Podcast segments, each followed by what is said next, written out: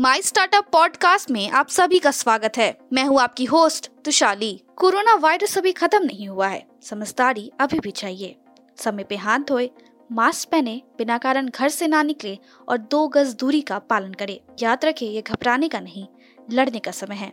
हम सबको मिलके इस वायरस से जीतना है। आज के प्रमुख समाचार। फ़ोन अप्लायंस प्लांट एक महीने पहले फेस्टिव होंगे। इमेरिस ने आंध्र में तीस हज़ार टन संयंत्र के लिए 350 करोड़ रुपए का निवेश किया है।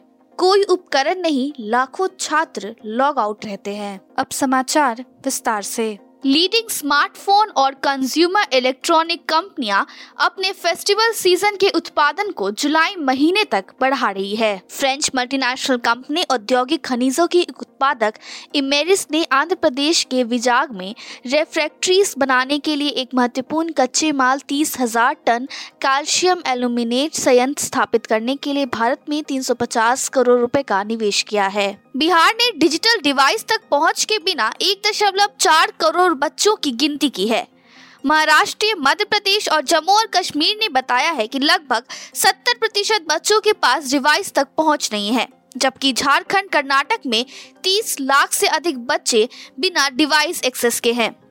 Union ministry of education with parliamentary standing committees on education के अनुसार भारतीय आईटी सर्विसेज़ टाटा कंसल्टेंसी सेवाएँ प्रदान करता है। इन्फोसिस ब्रांड विप्रो ने मजदूरी लागत में लगभग वृद्धि देखी है, क्योंकि वैश्विक कंपनियों द्वारा अपने परिचालन को डिजिटल बनाने में निवेश में वृद्धि के कारण कुशल प्रतिभा की मांग में वृद्धि हुई है। मल्टीप्लेक्स इंडस्ट्रीज़ जो पहले से ही कोविड 19 महामारी के कारण भारी नुकसान से जूझ रहे थे और एक और कठोर झटका है, क्योंकि विभिन्न राज्य सरकारों अपने संबंधित राज्यों में निवेश प्राप्त करने के लिए उद्योग को कर और अन्य रियायतें दे रहे हैं।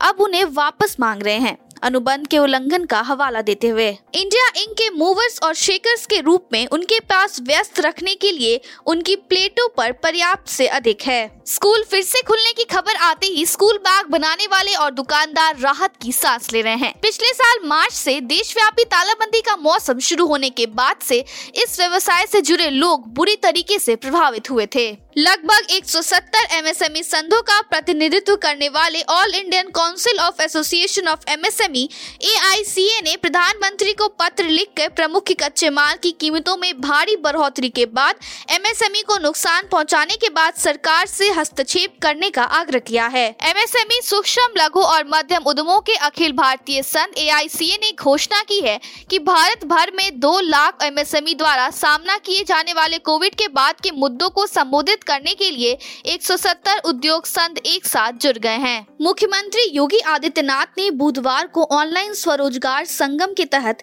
इकतीस हज़ार पाँच सौ बयालीस एमएसएमई इकाइयों को 2,505 करोड़ रुपए के ऋण वितरण किए।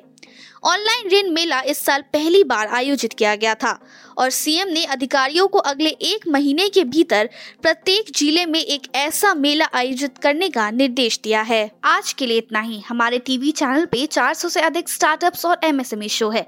जाँच करिए। माई स्टार्टअप टीवी अब गूगल प्लेटफॉर्म पे भी उपलब्ध है। तो आपको हर कदम पे स्टार्टअप्स और एमएसएमई से जुड़े नवीनतम समाचार प्राप्त होंगे। आप हमारे टीवी चैनल को सब्सक्राइब करके भी हमारा समर्थन कर सकते हैं और घंटी के आइकॉन को दबाना ना भूलें। आप हमें को फेसबुक ट्विटर इंस्टाग्राम लिंक्डइन पर भी फॉलो कर सकते हैं। या हमारी वेबसाइट www.mystartuptv.in पे जा सकते हैं। देखने के लिए धन्यवाद।